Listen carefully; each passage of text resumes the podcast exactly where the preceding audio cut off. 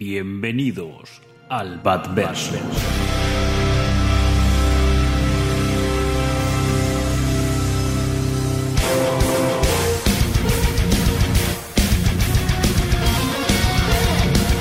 Soy Batman. Dime, ¿sangras? Sangrarás. Verás, soy Bruce Wayne y también Batman. No porque tenga que serlos. Ahora es porque elijo serlo. Si alguien tiene piezas negras, las necesito, ¿vale? Yo solo trabajo con el negro. Y a veces con un gris muy, muy oscuro. El miedo es una herramienta. Yo soy la venganza. Soy la noche. Soy... Batman. Soy Batman.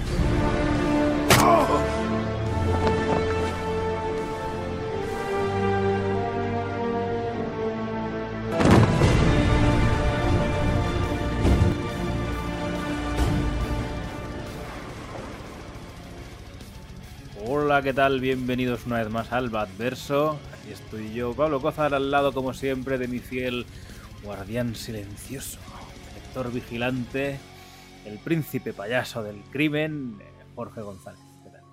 ¿Ese no era el Caballero Oscuro? Un guardián silencioso, protector vigilante. Sí, porque tú silencioso mucho, ¿no? Claro, Yo soy más bien el arlequín del odio. El- Era otro, otro, mm, otro apelativo que se le dedicaba al Joker ahí. del odio, ese no, El no, no lo tenía odio. tanto, Sí, tan, sí, tan sí. cogido. Arlequín. Eso en la, más bien en la edad de plata, en, en así en cómics más, eh, bueno, 70, 80, yo creo que al- los primeros de 5 algo se puede encontrar por ahí, con ese, con ese apelativo. ¿Cómo, cómo le llamaban? Se, se me ha ido ahora, pero claro, como eh, el, el apelativo y Robin clásico, por lo menos de la, de la Silver Age, era de Dynamic Duo. Claro, aquí en España el dúo dinámico es otra cosa. Entonces, aquí en la peli le llaman de otra manera. Dicen el dúo fantástico, o el dúo asombroso o algo así. Claro, no, no se atrevieron a decir el, el dúo dinámico. Claro. Se iba a prestar, aunque no hubiera internet, se iba a prestar a los memes ya antes de existir Claro, totalmente, por si, eh, si, si alguien nos escucha fuera de, de España, que, que- a veces alguno hay, vi- vi- viendo las estadísticas, bueno, el dúo dinámico era, es, bueno, es- no sé si están en activo, igual en Benidorm o algún sitio de estos, de estos en España todavía, pero bueno, un, un, un dúo de, de cantantes españoles que van con una guitarrita y tal. Eh, 15 años tiene mi amor, ¿no? Ese gran éxito atemporal que todos en España por lo menos hemos oído. Pero bueno, mira, ya, ya estamos divagando y no hemos ni empezado a presentar el tema. Está hablando del dúo dinámico. El dúo dinámico. Que no, pero yo te diré que siempre me ha quedado la duda, y si de hecho la tengo todavía, de si para el nombre del dúo dinámico, fíjate, y nunca lo he buscado, siempre he tenido la pereza de, de no buscarlo, ¿no? De cuándo se fundó el dúo dinámico grupo musical, si, si realmente eh, eh, quisieron hacer el guiño a lo de dúo dinámico de Batman y Robin, ¿no? A lo mejor no es tan descabellado. Eh, yo apostaría que no, que es casualidad. Es un dúo Sí, musical porque- español formado en 1958 por Uy, Manuel de la Calva y Ramón Arcusa. Uy, Aún en uy, activo. Se les considera uno de los grupos pioneros y más influyentes del pop español, así como precursores del fenómeno fan en la década de 1960. Y decía, digo, a lo mejor al calor del éxito de la serie de televisión y tal, pues no, pero pero fíjate, 58, 8 años antes de, del 66 de la serie, ¿no? Además, mm, ya hablando más en serio, hay que recordar que hubo una época, no sé si más o menos larga, en España durante la cual estuvieron censurados los cómics de superhéroes eh, por la mm, pues por la dictadura de Franco, ¿no? Porque mm, eh, eh, se ponían una herejía, eran demasiado parecidos a los ángeles y a los seres eh, santos y demás, los, los superhéroes. Entonces Bueno, no, supongo no- que era no- una manera también de, de promover todas estas cosas del el Capitán Trueno y demás. eh, ojo, sin, es- sin desmerecer a, a Capitán Trueno y todas estas cosas, pero claro, que, al final, bueno, Capitán Trueno era básicamente un, un exploit del príncipe valiente. Claro, ahí, ahí, claro. Robert- Pero bueno. Roberto Alcázar y Pedrín, superhéroes de... que, que básicamente eran Batman y Robin. Oye, pero fíjate, sí. 1958 al 72, luego pararon hasta el 78, ¿no? Como un tiempo de- estaban hartos uno del otro y luego hasta el presente, eso me fastidia. Siguen en activo, siguen en activo. Fíjate. Bueno, eh, después de este interesante podcast sobre eh, el el dinámico, dúo dinámico. nos despedimos hasta el siguiente programa. donde hablaremos de Marisol. bueno, no vamos a hablar de, de, Marisol, no vamos a hablar más del dúo dinámico, que, que sepamos, luego, luego, veremos por dónde nos, nos, lleva la conversación. Lo que sí que vamos a hacer probablemente es dejar de anunciar los siguientes programas porque ya hemos visto que pueden haber eh, problemas. Problemas logísticos. Logísticos. Yo, yo sé, a mí siempre me gusta decir problema logístico. Además, tú dices problema logístico y esto lo he comprobado. Y la gente ya no te pregunta. Eh, voy a confesar una cosa, ¿vale? Cuando trabajaba en el cine, eh, hubo un, una sesión que se alargó, porque una sesión con charla, no sé qué, coloquio, y se alargó muchísimo. Entonces venía así eh, pegada la, una, la, película esta de, esta de que la luna se caía, o, o no sé qué, no me acuerdo cómo se llamaba. Eh, Moonfall, literalmente, Moonfall. Entonces, claro, me vino el encargado y me dijo, Pablo, te toca decirle a toda esta gente que viene que se ha cancelado esta película. que pasen por taquilla para devolverse el dinero. Y, y, yo dije, no me dijo nada más, me dijo, tú di, lo que tú veas. Y yo dije, problema logístico. Nadie pregunta. Un problema logístico, eh, lo sentimos. Aquí el problema pero... logístico lo, lo, podemos decir porque ha sido culpa tuya, entre comillas la culpa. Se te olvidó no, comprar un número. Comillas, no, ni sin comillas. O sea, yo... Se te olvidó comprar un número. Totalmente. O sea, eso no sé por qué ha pasado desapercibido ese número. Resulta que, bueno, íbamos, teníamos planeado eh, reseñar la, la, miniserie de Batman del, del, detective, ¿no? Prometernos con una novedad y tal, así, bueno, mm. pues una historia autocontenida, accesible y tal. Y nada, pues yo las grapas a veces, mmm, si no um, son pues el fragor de la continuidad, ¿no? Ahí lo último de la continuidad que haya que ir al día, pues a veces que si son, hay veces que si son miniseries independientes, bueno, pues voy acumulando las grapas hasta que ya las tenga, la tenga completa y me la leo, ¿no? Pues nada, pues yo tranquilamente pues iba recopilando allí por los cajones y tal, dentro de mi desastre de colección. Voy, mm. Digo, bueno, voy a reunir las grapas del detective y nada, ahí cuando veo que me falta un me digo, ¿y dónde está el número 3? Y ahí, pues nada, buscando los posibles sitios en los que pudiera estar y ya me di cuenta de que no, de que no sé por qué motivo. El... Perdón. El otro día me pasó que estaba reordenando grapas porque me compré cajas y tal. Y de repente veo que el All Star 1, el de. el de Snyder y, y John Romita Jr., eh, que no lo tenía. Y digo, a ver, yo esto lo he comprado. ¿Vale? O sea, no es esto de. O sea, yo esto lo he comprado, lo he leído. ¿Dónde cojones está? O sea, sí, a dos caras por ahí haciendo cosas muy raras. Sí, sí, pero esto que te vuelves loco porque dices, a ver, esto dentro, dentro de cada uno nuestro desastre, dices, a ver, esto debe estar en este sitio o en este otro. No, no, no hay más opciones. Y, y, al final hasta resulta que se había quedado pegada, eh, porque claro, de juntarlas y tal, se había quedado, o sea, sin, sin, daños, ¿vale? Pero que se había quedado junta a uno de los tomos de Detective ah. Comics y tal. Y hasta que me di cuenta dije, madre mía, ya, ya en plan de, bueno, no sé, la volveré a comprar, o yo qué sé esto. Pero bueno, en fin, que es complicado cuando te pasa esto, y dices, a ver, ¿dónde está? ¿Dónde, estará esto? Pero bueno. Y, y, a veces lo encuentras después y dices, ah, mira, esta era la grapa, ¿y ahora qué hago con una grapa suelta por aquí? Bueno, pues, sí, sí, sí. Pues, eh, sí, bueno, a mí me ha pasado de, de, de, comprar grapas enteras y lanarcos enteros y de repente ver una bolsa y decir, un momento, esta bolsa y estar ahí, o sea. me ha pasado, claro. me ha pasado. Te encuentras con grapas sueltas de miniseries sin ninguna utilidad y, dices, y te acuerdas de aquel programa de, mm, de bricomanía. ¿Cómo se llama la versión de bricomanía para niños? Era. Um, eh, el Art Attack, ¿no? Art Attack, Art Attack, eso es, el Art Attack. Que había un montón de, Hola, de manualidades. Ese, efectivamente, el Jordi, Jordi algo. Jordi Cruz. Que decía, Jordi...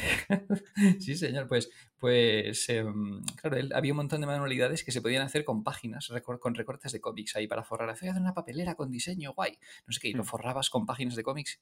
Y dije, fíjate qué bien me vendrían. Todas esas grapas sueltas de que has perdido y luego encuentras y entonces tienes una de más, qué bien vendrían. ¿eh? Eh, artemaníacos, pensadlo, los, que, sabéis, los, los artemaníacos que Recuperar, nos Recuperada Jordi Cruz, en YouTube seguro que está sus cosas. Pero bueno, eh, lo que vamos a hablar después de este especial, eh, la semana que viene hablaremos de, de Club Disney.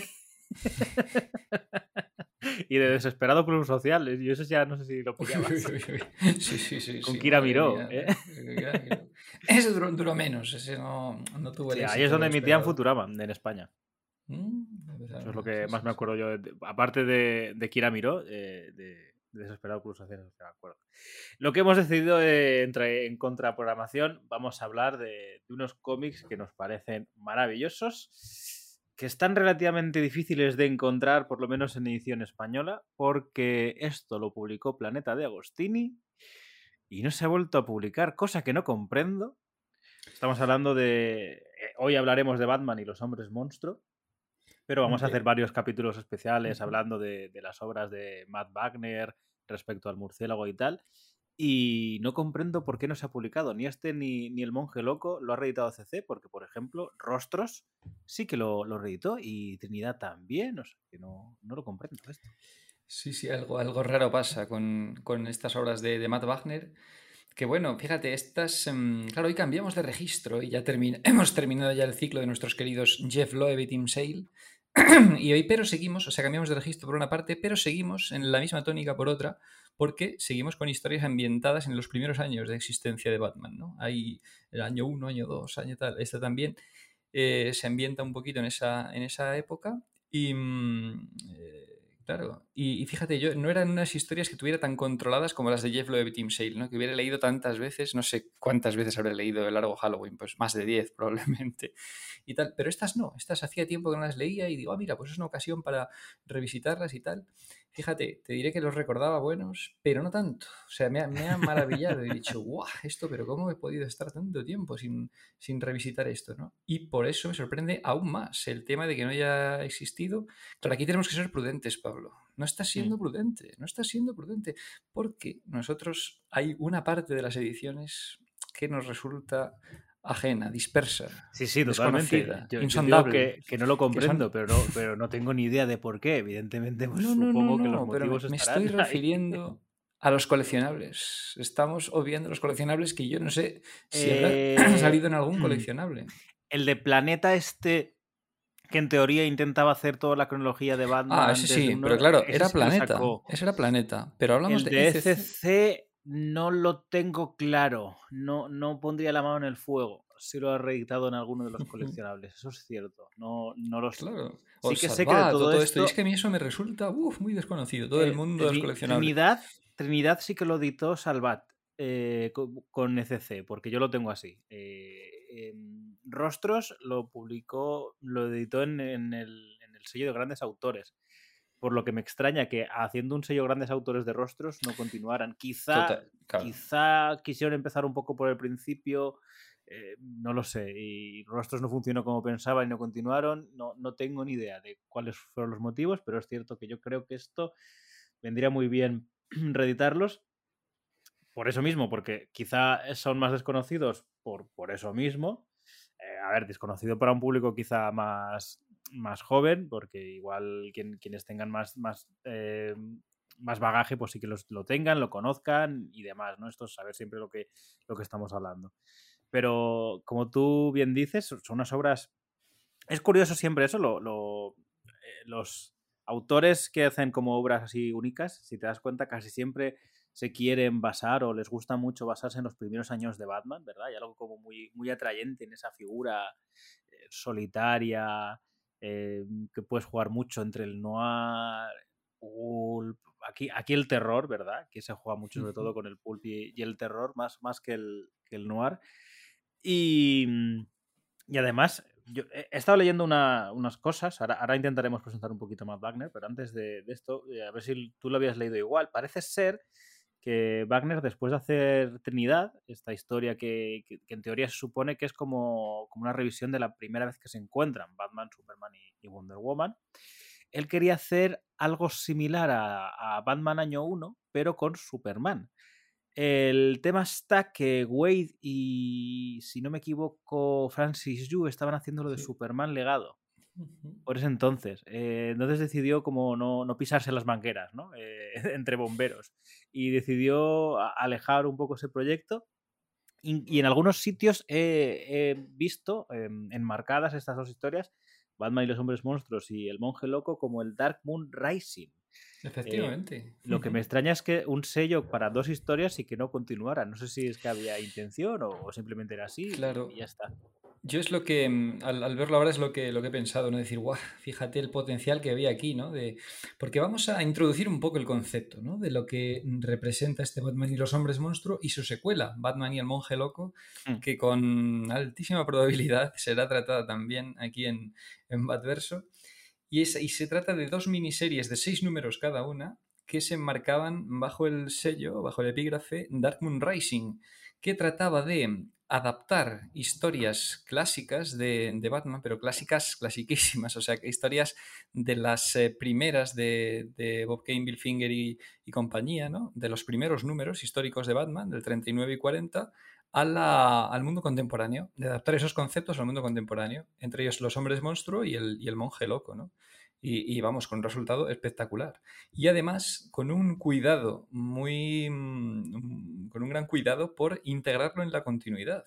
Oficial, que eso es lo que yo no había percibido, no tenía yo tan, no recordaba que estuviera tan, tan, mm, pues cuidado ese, ese aspecto, ¿no? Es, que se hubiera sí, de hecho yo creo que si intentaras hacer este ejercicio de, continuidad, entre comillas siempre canónica y tal, podrías leerte Batman año 1 eh, el hombre que ríe y después pasar a Batman y el hombre... Bueno, no, perdón, perdón, después de Batman año 1 te leerías Shazam. Eh, Shazam, no, Chamán. Ah, Se me ha ido la, las bocas. Sí, en, paralelo, ¿no? Porque Chamán. Pero no, fíjate, lo del hombre que ríe. Claro, yo luego eh, buscando información y tal, y mm, reseñan Los hombres monstruo y el monje loco como enmarcadas entre año 1 y el hombre que ríe. Claro, porque aquí hacen referencia a, la capucha, roja, y tal, pero no, todavía no ha aparecido Joker. Entonces, estas son historias de, pues eso, enemigos em, con un tinte sobrenatural, en el caso del monje loco, con un tinte de terror de pulp en los hombres monstruo, antes de ya pasar a los villanos estrafalarios típicos de, Gotham, ¿no? Es que, y, pero el, o sea, hay un montón de, mm, de, mm, o sea, de nexos con, con Batman Año 1 y, demás, un montón de, referencias. Y luego es que incluso eh, eh, con Batman presa, o sea, luego hablaremos, pero tal eso como te iba a decir, eso te iba a decir justamente, porque es cierto que, claro, lo que hemos comentado muchas veces, depende de los autores, eh, tanto los personajes principales, los villanos y tal, pueden tener puntos diferenciales. Claro, resulta que Batman Presa, ¿verdad? Lo podemos decir ahora ya que ha salido, nos presenta un Hugo Strange que quizá no tiene tanto que ver con el Hugo Strange primigenio, que era más un, doctor chiflado, ¿no? Un Mad Doctor. Eh, y aquí une muy bien ese camino entre el, primigenio y, eso. O sea, con lo que te podrías leer esto y después del monje loco, eh, leerte presa. Claro, es que, bueno, no hemos dicho que Hugo Strange es el villano, ¿no? De los hombres monstruo, que era ese concepto de eh, que se presentó ni más ni menos, querido Pablo, ni más ni mm. menos que en el Batman número 1 de 1940. Que De todas formas, Hugo Strange ya había aparecido en algunos números de Detective. Eso es. No sé, no sé en cuáles ahora exactamente, ¿eh? Sí, vamos a, revisar, claro, claro, porque eh, a menudo se habla de, bueno, el primer gran villano de, de, Batman, ¿no? el primer archivillano, Joker, en, eh, en Batman número 1 del 40 y tal el archivillano que, con repetición, claro, porque podríamos considerar al monje loco un archivillano también, que ya queda claro. Eh, eh, aquí, bueno, habría que reseñar que el Batman y los hombres monstruo adapta la historia de Hugo Strange del Batman número 1 del 40 y mm. Batman el monje loco, Detective Comics 31 y 32, si no me equivoco, ¿no? Que serían previos todavía, serían ya del, del 39. Y, entonces, claro, ese también es un, proto, proto archivillano, el, monje loco, ¿no? Pero no repitió. Eh, sí que como que se ha intentado recuperar esa historia varias veces, ¿no? Porque creo que Colan hizo algo. Sí, Colan hizo algo con él, pero también en este, en este eh, sentido, ¿no? Como medio reboteándolo, como medio trayéndolo de nuevo. No sé ahora mismo si hay alguna autora, se me escapa. Me quiere sonar que hay algún autor entre medias que, hizo algo y, luego pues, pues el propio Matt Wagner eh, también lo trajo. Con lo que eh, a mí me, me quedó con esa sensación releyéndolo. Yo no hacía tanto que lo, que lo había leído, pero leyendo, eh, buscando información todo esto del Dark Moon Rising, sí que me da la sensación de que quizá era una especie de sello que hubiera funcionado muy bien, quizá no, no con miniseries anuales, pero cada X tiempo alguna de, de Matt Wagner intentando actualizar conceptos de estos de los primeros años antes de entrar en la, Silver. es algo que a mí me, me gustaría mucho y que me gustaría que incluso se le, se le propusiera al propio Wagner, ¿no? Decir, oye, aquello que hiciste, recupéralo, vuelve, tal. Fíjate, 2006, 2007, claro, porque esto además em, surgía un poco el calor de Crisis Infinita, ¿no? Que Mm. como, como, bueno, Crisis Infinita era el, el gran evento cósmico de DC, secuela de Crisis en Tierras Infinitas, ¿no? En 2006, en el 20 aniversario de las primeras crisis y tal. Y entonces, pues en- como en cada gran evento cósmico de este tipo, se reseteaba un poquillo la continuidad. Entonces, bueno, pues era ocasión para volver a contar historias ambientadas en los primeros años de Batman y tal. Y aquí Sí. está Matt, Matt Es que lo Wagner que- para, para actualizar conceptos ¿no? de, de- del año 1. Lo que estuvimos comentando, eh, año 1 ha sido tan potente que ha sido prácticamente intocable. Al final, un poco con los nuevos sí, sí. 52 ya de- de- decidieron tocarlo, pero, pero ya medio lo han olvida- olvidado y la continuidad actual de los cómics, lo que están contando básicamente, sigue- siguen contando con que, con que lo canon es el, el año 1 de, de Miller. ¿no? Pero sí que es cierto que, por pues- ejemplo, con, con Superman, aunque no, no toque aquí hablar de, de Superman, pero bueno, por divagar un poquito, eh, no, no han tenido tantos reparos en seguir contando diferentes Uf, Pero es que, eh, historias. pero vamos, pero eh, ningún reboot, reparo. Es que eso es, reinicios. porque vamos, puedes, puedes leerte, por ejemplo, por ejemplo, Cuatro Estaciones, el de el de Geoff Jones, que era Origen, Origen Orígenes Secreto, si no me secretos. equivoco, Ujú. el Superman Legado, eh, yo qué sé, el, El bueno, propio el- el año 1 propio- de, de el- Byrne. el O propio, sea, de- bueno, la propia uno miniserie no, de, perdón, de- eh, de que era, exacto, que era Man of Steel, y se me escapan muchísimas más, pero vamos, que eso se ha hecho, eh, vamos, y de hecho, bueno, el Action Comics de post Nuevos 52, bueno, pre, el de Nuevos 52 también otra vez eso, o sea, con, con Superman hay, hay- hay incontables, pero claro, lo de Miller sentó tanta cátedra que en este momento que se estaba haciendo el Superman legado, dijeron, bueno, de, de Batman lo que vas a hacer es el principio, pero no lo primero, pero, pero el, pri- el principio, o sea, muy un poquitito después. De hecho, antes, cuando, cuando comentabas que, claro, no quería pisarse la manguera Matt Wagner con, con Mark White, y yo estaba pensando, digo, ¿qué más da? Ya, sí, uno más, una, una versión más ya del, del origen de Superman. si es ya, que pero, pero claro, imagino que, que no es lo mismo si, si Eh, Mark claro, hubiera hecho esto tan pegado, igual ¿no? hace 3, 4 años, que claro, a la vez, ¿no? miniseries a la vez, tal, era como, bueno, quizá no, no es el momento. Pero fíjate, es curioso, ¿no? Porque es un poco, esto me recuerda a una vez en la que pedí una Coca-Cola, me dijeron, no, solo Pepsi, y dije, pues, pues ponme un tinto de verano. O sea, que no tiene nada que ver lo que pretendías con lo que luego has hecho. O sea, porque no tiene nada que ver, ¿no? El concepto de decir, no, yo quiero hacer una historia de Superman, decir, no, pues hago una de Batman super pulp y de terror así Claro. gótico. Y, y ¿Por demás. qué no volver a traer esos conceptos que, bueno, pues tienen un desarrollo bastante sencillo, ¿no? Dentro de los parámetros de los cómics de la época 1939, 1940, claro. ¿Por qué no eh, eh, em, traer- hacer una versión Hmm. actual de esos conceptos, ¿no? Y fíjate qué resultado más bueno. Tengo ya por aquí el dato de, de Hugo Strange, Hmm. el eh, Detective Comics 36, febrero de 1940, su primera aparición. Por lo El tanto, 36 había aparecido. previa. No, no, es- eso es, en el 36 de Detective Comics, por lo tanto, su, su, mm, primera aparición es previa a la de Joker y Catwoman. De Es hecho, dicen por aquí, lo preceden que- meses. Claro, pero ¿consideraríamos a Hugo Strange un archivillano, un villano colorista? Como no tiene un traje, como es, claro, es un psiquiatra científico Mm. loco según la encarnación, pero claro, no tiene un traje estrafalario, entonces, claro, de ahí la categoría... Ya. mm, Sí, a ver, eh, hace, Mm. hace bien Matt Wagner en met- en meterlo, porque claro, un poco esa intención era en plan, bueno, voy a meterlo entre, en lo más entre medio posible, ¿no? O sea, entre, entre ese eslabón perdido entre los mafiosos y los villanos estrafalarios, ¿no? Voy a poner ese punto intermedio que es el, el, el- el concepto más pulp y más, más de terror, que son palabras que voy a repetir mucho. Em, Iba a decir algo, se me ha ido. eh, a ver si vuelvo. Ah, sí, vale. El Batman 1, por hablar brevemente de- del Batman 1, si te das cuenta, en realidad el Batman 1 son cuatro mini historias, con lo que a mí me da la sensación. Eh, no lo he leído, probablemente alguien que esté más versado que yo me dirá, por supuesto que es así, no se te ha ocurrido a ti, es que fue así y está contrastado. Bueno, yo voy a decir lo que pienso y luego ya me, reñís si hace falta.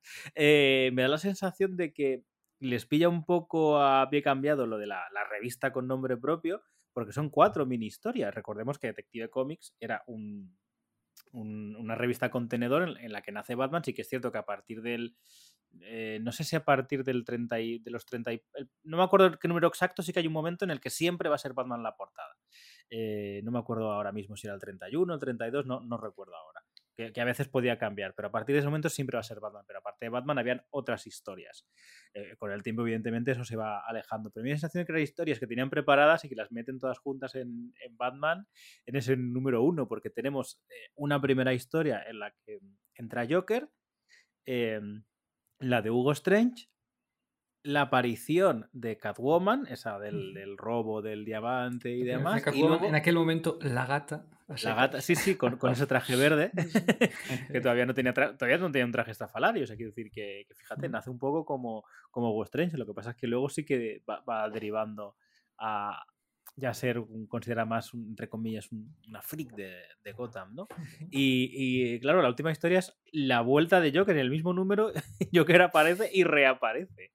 Eh, por hablar de la historia de Hugo Strange, por no centrarnos en, las otras, em, claro, ¿qué pasa con estas cosas? Estamos hablando del año 40, si no me equivoco, este ya era el 40. 40. Los cómics se hacían de otra manera. Eh, no había todavía ese mm, todavía no estaban considerados un arte, sino era algo de usar y tirar literalmente. Era un papel muy malo, por eso mm, todas estas empresas que, existen de catalogar estos números, eh, de, conservación y demás, porque es que e, era muy complicado. encontrar números de esa época que estén en buen estado era, era jodidísimo, teniendo en cuenta de que muchos niños lo compraban, lo tiraban y luego se compraban otro, o a saber qué hacían con ellos, o se lo metían enrollado en el, en el bolsillo del pantalón, junto al tirachinas. O sea, esto, esto era, era así, ¿no? no tenía más valor que, eso. Eh, no existía, es decir, por parte de los autores todavía no había una intencionalidad de intentar ni siquiera trascender, ni nada. Bueno, pues eh, algo de, consumo rápido. No había, el, dibujo, vamos a dar por sentado que era Bob Kane. En, eh, teoría está acreditado Bob Kane. Yo, yo ya sabes que no di por sentado nada. Esos, con este esos primeros sí, sí, sí, hombre, porque este está acreditado Bob Kane. Claro, no tenía el nombre como para buscarse eh, ayudantes a los que... No, no era un buen dibujo. Eh, o sea, yo, yo creo. hay un momento dado que yo cuando veo estos primeros cómics digo, yo creo que Batman trasciende porque se siguió publicando. Si le pasara a Batman como, como Dick Tracy o La Sombra o algo así, que se hubiera parado de publicar, lo tendríamos como estos héroes, ¿verdad? En plan, como algo que se publicó en aquella época y ya está. Yo creo que acaba trascendiendo porque a base de repetición muchos autores han, han llegado a poner su, su, sello y su impronta.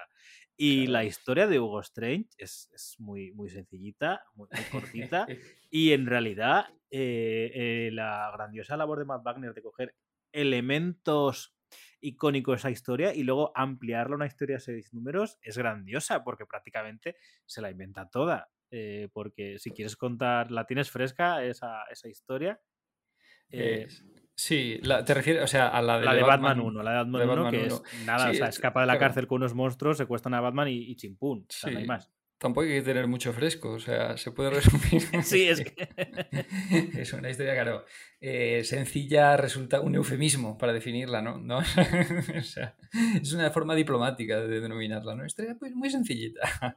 Pero bueno, de todos he sabido, yo creo que he sabido que, que Bob Kane no era un dibujante especialmente agraciado, ¿no? O sea, por usar otro eufemismo. No era, no era un buen dibujante, dibujante que destacara, pero su, su genialidad fue la de dar con un concepto, la de dar con, la de dar con el concepto, ¿no?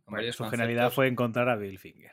También, claro. Eh, eh, hombre, pero algún mérito, claro, ya sabemos, ¿no? Toda la polémica de. Y ya sabes que, el único mérito que le doy a Bocane fue el de, el de registrar eso y el de firmar los contratos. ese es el mérito. Claro, ese, sí, porque su idea original luego contrastaba con la definitiva que. O sea, eh, lo, que hay que, lo que hay que tener claro es que Batman. O sea, hay que decir siempre Batman creado por Bob Kane y Bill Finger. Porque con, solo con Bob Kane no se entendería el concepto de, de Batman primigenio. Es necesario Bill Finger para, para darle vida, ¿no? Pero hombre, algún mérito sí que tenemos que conceder, ¿no? A Bob Kane. Y es bueno, pues de, en conjunción con Bill Finger, siempre en conjunción con Bill Finger, pues dar con ese concepto tan genial que es Batman, ¿no? Eh, que son Batman, Joker. También hay polémica con lo de Joker, ¿no? En este caso con Jerry Robinson, de quién tuvo más eh, eh, influencia a la hora de crear. Yo he, llegado a leer por ahí que el propio Finger dice que no, no recuerda si fue idea suya o de Robinson, lo de, lo de Joker. Ya eh, sacas no a. Kane de la ecuación. Ya dices, ya, entre, entre Finger y Robinson. No, no, yo, yo es lo que, lo que he leído, ¿sabes? Quiero sí. decir, o sea, evidentemente esto es como todo. Claro. Al final nos hacemos una idea de lo que leemos porque no, no tenemos nu- Ya, ninguno estuvo tienes- ahí.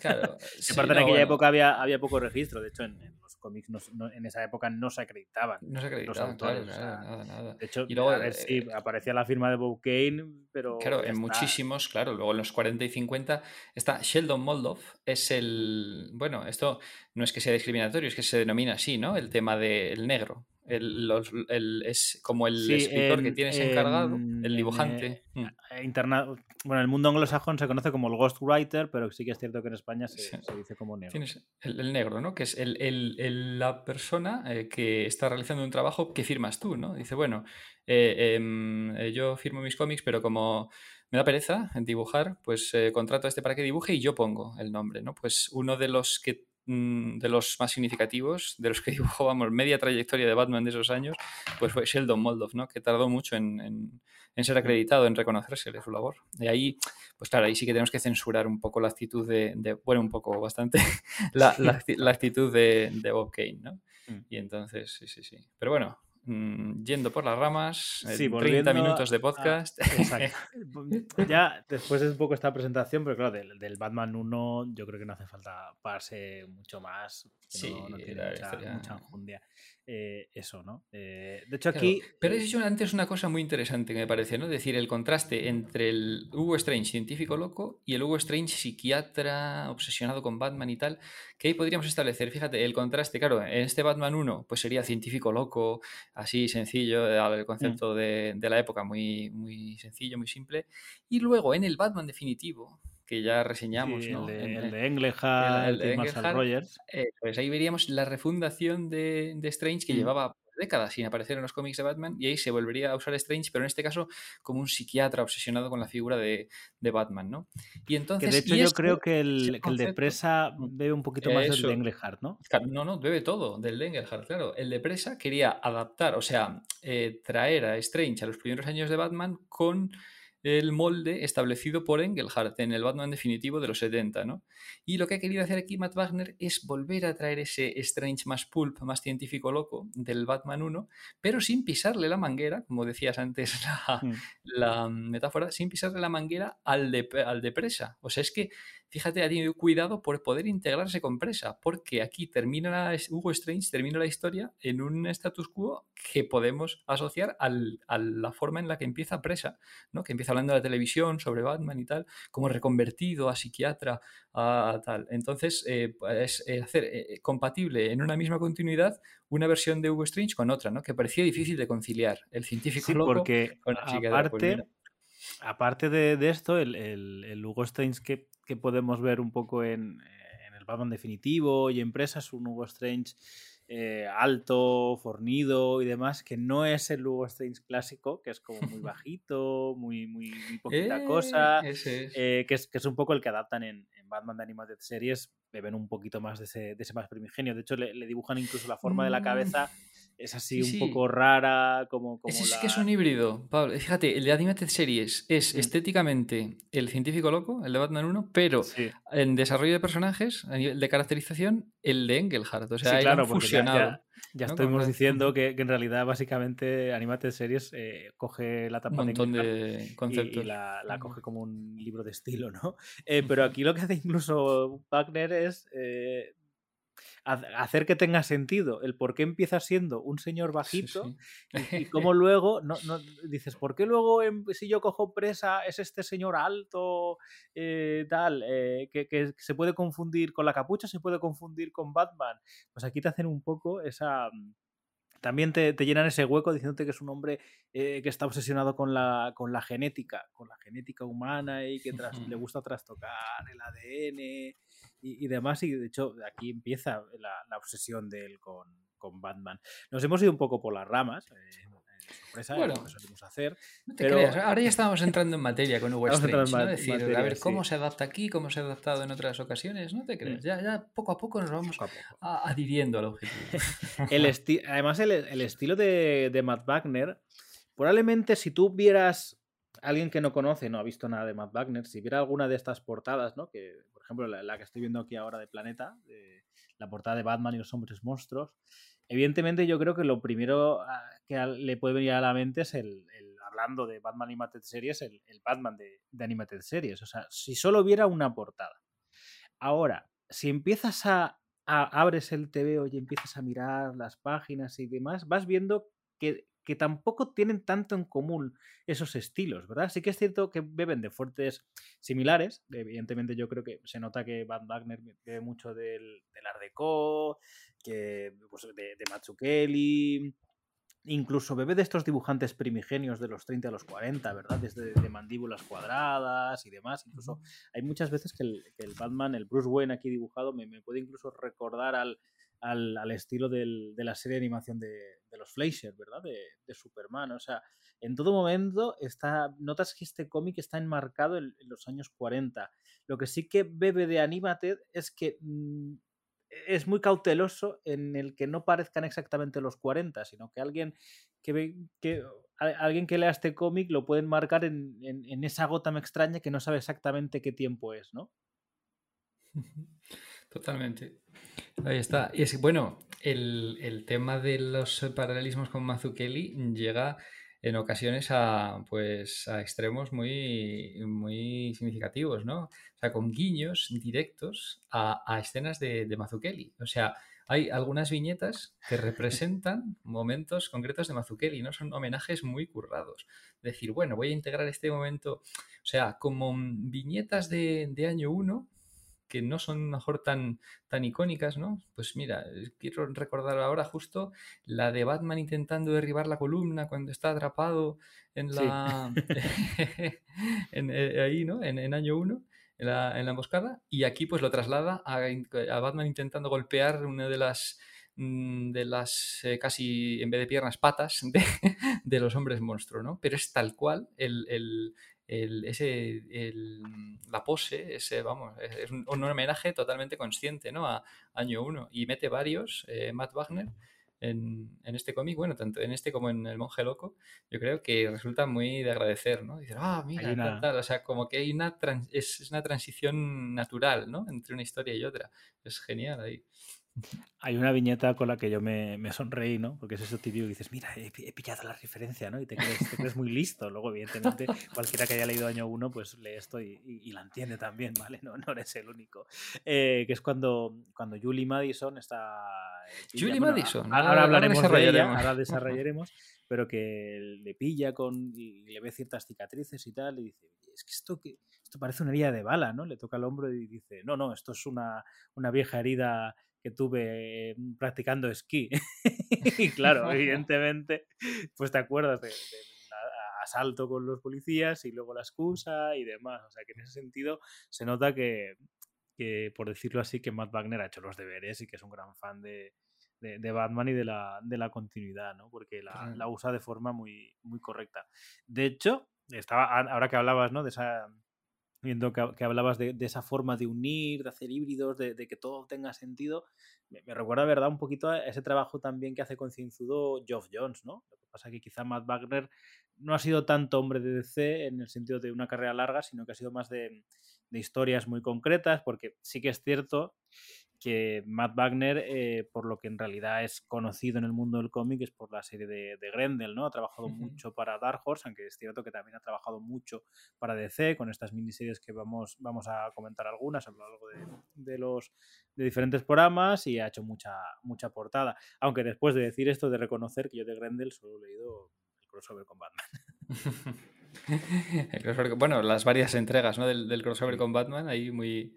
Claro, pero es la gran obra de, de, de Matt Wagner, ¿no? Eh, eh, Grendel. Ahí, y bueno, y Mage, ¿no? Que es otro, otro personaje este un poco menos conocido, pero también creación propia, ¿no? De, de Matt Wagner, si no, si no me equivoco. Pero sí, Grendel, fíjate, era un personaje que me gustaba mucho. Eh, em, bueno, pues al leer el primer cruce con, con, Batman y dice, tengo que pillar algo de, siempre lo tengo pendiente por ahí, tengo que pillar algo de, de Grendel, tal, pero al final nunca, nunca he llegado sí, me, me pasa igual, eh, dices, ay, tengo que pillar algo de esto, lo que pasa es que luego te sacan un tomazo de 60 euros, eh, que dices, a ver, no, no, es que sea caro, pero claro, sacan otras cosas y voy como eh, retrasando, ¿no?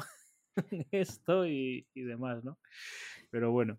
Claro, claro. Ahí... Eh, Pero bueno, tiene varias eh, otras incursiones ¿no? en, en el universo de Batman eh, bastante significativas. Matt Wagner, pues como ro- Rostros que antes mencionabas, que es una historia marcada en la colección de Legends of, of Dark Knight y de las más celebradas, ¿no? Un dos caras muy perturbador ahí. Y, y, bueno, hay el especial de, de Enigma por la peli, bueno, con, ante, en los 90, con las películas de Batman, pues sacaban especiales dedicados a cada villano, ¿no? Y el especial de, de Enigma por Batman Forever eh, fue realizado por Matt Wagner y es una, vamos, me atrevo a decir, una de las mejores historias de Enigma jamás publicadas. la, la, fábrica de acertijos, de, de, además una portada brillante ahí de genial de Brian Stelfreeze, que se asociaba con la portada de Dos Caras. Bueno, bueno, es unos cómics basta que se encuentran por todas partes en España, porque eh, habría, supongo, una tirada enorme por parte de Ediciones 5 y en muchas librerías de antiguo y de saldos y tal, pues se ven por ahí siempre esos especiales. Así que si veis alguna vez ese eh, el especial de, de, Enigma, que aquí, bueno, se ponía el acertijo. Y, y, de Matt Wagner, vamos, no dudéis en pillarlo. Además está a 2 euros, 3 euros, o sea, saldadísimo. Por eso que aquí ese especial se llama el acertijo cuando, eh, siendo parte de, de, la propaganda de Batman Forever cuando claro. Forever le llaman Enigma. Total. Deja de ser curioso, pero bueno. Sí, sí, sí. Ahí el marketing, cosas. ediciones 5 falló. ya. sí. Ahí falló. Entonces, vale. Eh, Julie Madison, ahora que salió Julie. Madison. Julie Madison un melón importante. Y Norman Madison. ¿No te recuerdan Andrea Beaumont? ¿Tu padre? Eh, pero, pero, vamos, totalmente. Además, hay una de las cosas que pasa que es, vamos, muy paralela a lo de la máscara del fantasma, ¿no? Bueno, pues, claro, cuando es chantajeado, ¿no? Norman, eh, eh, Norman Madison, que es un gran industrial, un, un, bueno, pues un empresario de éxito respetado en Gotham y tal, y de repente, pues, la, um, comete el error de asociarse con, con, mafiosos, o sea, vamos, es un concepto totalmente paralelo, ¿no? Al de la máscara del fantasma. Lo que pasa es que aquí, en la genialidad de Wagner de integrar todo y de, de asociar todo, pues toma como mafiosos a los que eh, reinaban en Gotham en aquella época, ¿no? Que eran, eh, pues, Salmaroni y el romano, en este caso Salmaroni. Salmaroni, mm como sabemos, pues es luego el que desencadenaría el origen de, de, Dos Caras y tal, que según versiones, pues bueno, fue asesinado por festivo en el largo Halloween. Pero bueno, tenemos, es, digamos, un mafioso circunscrito a los primeros años de carrera de, de Batman y aquí es, lo integra perfectamente eh, eh, eh, Matt Wagner, ¿no? Genial. Y sí, sí, vamos, recuerda que es sí, eso como decías lo de año 1, pues aquí también, ¿no? Todo el que haya visto la máscara del fantasma, inmediatamente, según ve ese esa, um, desarrollo, pues le recuerda muy fuertemente. Lo que sí que yo creo que diferencia a Julie Madison con Andrea Beaumont, yo creo que sobre todo es la, la relación que tiene Batman con cada una, ¿no? En, el, en, en la máscara del fantasma, Batman sí que se plantea abandonarlo todo tiene esa frase uh -huh. que, que, a mí me encanta, que es que no, no, plan, no, no planeaba ser feliz. Eh, que eso, eso, es maravilloso. esa, bueno. esa, frase define muy, guay, muy bien a Batman. Que, que no eh, es maravilloso en la máscara del fantasma. Es, te reto, Pablo, te reto solemnemente no, no, no hay a nada, decirme eh. algo que no sea maravilloso. No, seré, no seré yo el que diga eso porque estaría mintiendo como, como un bellaco. Sí, si, hablo, si hablo mal de la máscara del fantasma, no tiene nada malo. O sea, esa película.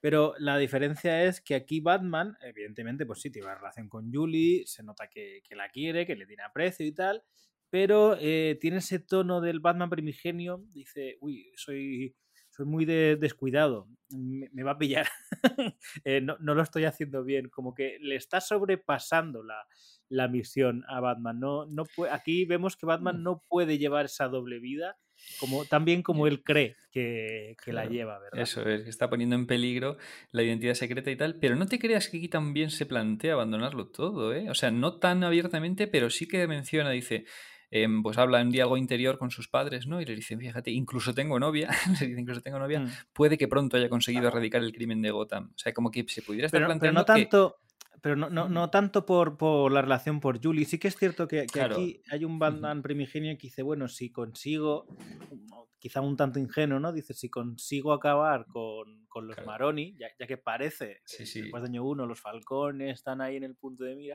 si consigo acabar con esto, habré acabado con el crimen organizado de Gotham. Claro. O sea, sí que es cierto que aquí es un Batman ilusionado que, que cree que, que, que un poquito ya, ya acaba y ya puede continuar. Pero yo creo que no tanto por Julie, sino porque eh, yo creo que se nota esa ingenuidad ¿no? del, del principiante que dice, oye, pues me está yendo bien, ¿no? no creo que, que... Total, totalmente de acuerdo. ¿no? Claro, en este caso no es que por Julie quiera dejar eh, la misión, pero sí que se plantea que si la misión acabara, porque la mm, destrucción de los falcones supusiera de forma, la destrucción del crimen de Gotham, nada más lejos de la realidad, pero bueno, si le consiguiera acabar con el crimen, pues bueno, luego, y tengo novia, tengo a Julie para, oye, pues eh, podría intentar ser feliz, ¿no? Eh, pero vamos, nada, Mm. nada. Así que ahí está. Entonces, claro, Julie Madison, pues tenemos que hablar de Julie Madison, que fue, amigos eh, oyentes, la primera novia de Batman. La primera, eh, históricamente, pues bueno, eh, sí, el primer interés romántico de, de Bruce Wayne, ¿no?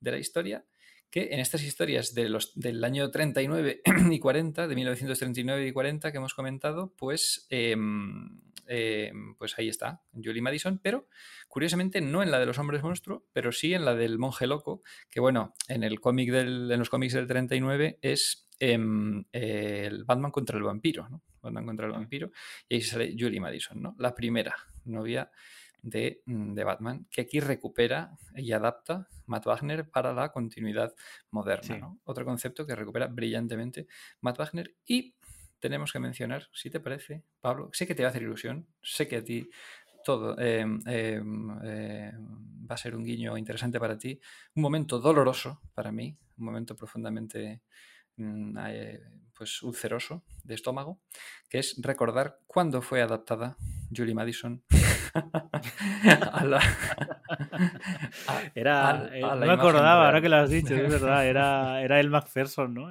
Efectivamente, efectivamente. El Macpherson, sí era la, la Eh. modelo más importante, una, de- una de las modelos más importantes de, de los 90. Es que todo el cast de esa... Tú podrás decir lo que quieras de esa película, pero que el cast es acertadísimo, no, no hay ninguna duda. Sí, sí, sí. Por si algún oyente no se ha dado cuenta aún, estamos hablando de la infame para mí, simpática para Pablo, Sí. Batman y Robin de 1997. Ahí se trasladó y dijeron, bueno, necesitamos una novia para Bruce, para este Bruce feliz que nos hemos Mm. inventado aquí de, de George Clooney. necesitamos una, una, una novia. Oye, pues ¿por qué no recurrir a la primera novia histórica de Batman, Julie Madison? Y, y tal. Y qué buena horra tenemos aquí en los, en- a finales de los 90. Pues, pues el Macpherson, pues mm, Sí, sí. hágase, que la, Haga- la chequera está, vamos, está rebosando. Así que venga, vamos a pillar aquí. a- Y nada, pues ahí fue una incursión del Macpherson en el mundo del cine, que bueno, no, no muy afortunada, en mi opinión.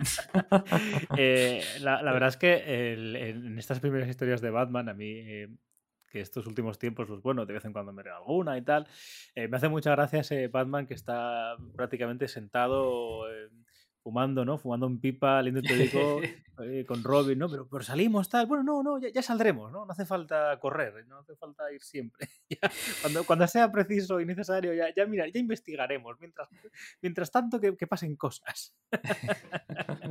Aquí, Pero es evidentemente, que, no. que recopilar no información. Sí, exacto. Ya, pero no la recopilas. Bueno, yo, yo ahora estoy con el, con el tabaco, ¿no? En otro momento. Aquí es interesante porque la, la fachada de, mm, de Gigolo, de, de Batman, está ahí eh, revoloteando. Pero, pero, por ejemplo, Ba- Batman con, con Julie no, no hace demasiada gala de ello, ¿no? Es decir, como que, como que sí que le, le importa a Julie. Eh, de hecho, eh, cuando Norman le habla a su hija, ¿no? le dice, a ver, ese hombre tiene una, una reputación, ¿no? Y hay varias personas que lo dicen, hombre, que este hombre con tu hija tal, que me gusta que Norman dice, bueno, créeme que si mi hija está con él, eh, sabe, sabe de lo que va, ¿no? No, no- no es una pipiola que caiga en, en las redes de, de cualquier zanguango. Eh, eso eso está, está divertido, todo, todo ese tipo de cosas, ¿no? Como vemos que mm, ta- también un poco mm, ha- habla de ese tipo de, mm, no sé si buscado, ¿no? Pero ese tipo de relaciones en las que quizá una persona de, de más que la otra, ¿no? Y Julie incluso a veces se siente un poco mal y dice, a ver, me siento muy atraído por Bruce, pero todo lo que está haciendo Bruce no, no es de una persona eh, razonable, ¿no? Es- claro, vemos que, que esas excusas empiezan a ser muy, muy peregrinas. Lo de, no, no, tengo una reunión nocturna. Es que eh, al polo entrenamos de noche. Sí, ya lo, lo- lo del polo, entrenar de noche, jugar de noche al polo para justificar las heridas, ya estás forzando la máquina, Bruce. ¿eh? Ya hay, hay que cambiar, hay que pensar bien las excusas, hay que tenerlas preparadas, pensadas de casa, porque si no. Sí, sí. Luego el personaje de Norman es interesante, no, no tiene demasiadas apariciones, ¿no? Pero eh, es interesante porque lo, lo vemos como, como un hombre muy, muy fiel a sí mismo o a sus eh, convicciones. Claro, pero de alguna manera falló, ¿no? Porque tuvo que meterse. No, no se nos explica, pero. eh, o sea, no se nos explica exactamente por qué está asociado con Salmaroni, pero entendemos que su compañía tuvo algún tipo de, de problema financiero y, bueno, pues acudió a, la mafia para, para no quebrar, ¿no? Lo que pasa que, claro, ahora está vendido y está atado a esta relación, pero él un poco sigue siendo, para, para él, eh, sigue siendo alguien respetable, que no se mete en problemas y tal. Y, vemos como, a pesar de que, de que encara, ¿no? Muchas veces públicamente se encara a Maroni, cuando de verdad ve que hay un problema, ¿no? Porque Maroni es perro viejo y dice, bueno, y ya te asustaré cuando te tenga que asustar, ¿no? Cuando amenazan a la hija es cuando cambia la personalidad de, de, de Norman y, y de repente se convierte en un, en un alcohólico. E incluso cuando va a desafiar a, a Maroni, vemos como que a la mínima de cambio, eh, hablando mal y pronto, se, se caga encima. Totalmente, claro. Es, bueno, sí tiene bastante relevancia aquí. eh, yo creo que, aunque no, como bien decías, no tenga apariciones, tantas apariciones, pero sí que, claro, flota el, concepto este de, de- del empresario respetable que ha caído en redes de los mafiosos, ¿no? Para ver hasta qué punto estaba Gotham podrida en esos primeros años, ¿no? De que las, la mafia, los tentáculos de la mafia llegaban a todos los, los espectros sociales y tal, ¿no? Entonces, sí, sí, sobre todo, también, bueno, porque la última viñeta del cómic, de la historia, está dedicada a este, a este mm, personaje, a Norman Madison, y la influencia que ha tenido en él su encuentro con Batman, ¿no? Está, bueno, ha perdido un poco la cabeza, ya la estaba perdiendo, la cabeza es importante, o sea, es curioso observar su decadencia, ¿no? A lo largo de la historia, cómo se va dando al alcohol, se va dando a la bebida, a la bohemia, habla mal, ¿no? Es curioso la forma en la que en la traducción le representan cuando está borracho, ¿no? Ese, porque esto no sé qué. Bueno, a mi bueno, hija te- déjala en paz, ¿eh? a mi hija me la Estuve, estuve a respetas. punto de, de, de pasarte las capturas porque digo, parece aquí, eh, con esta traducción parece máquina baja. Total. es verdad. sí, sí, sí.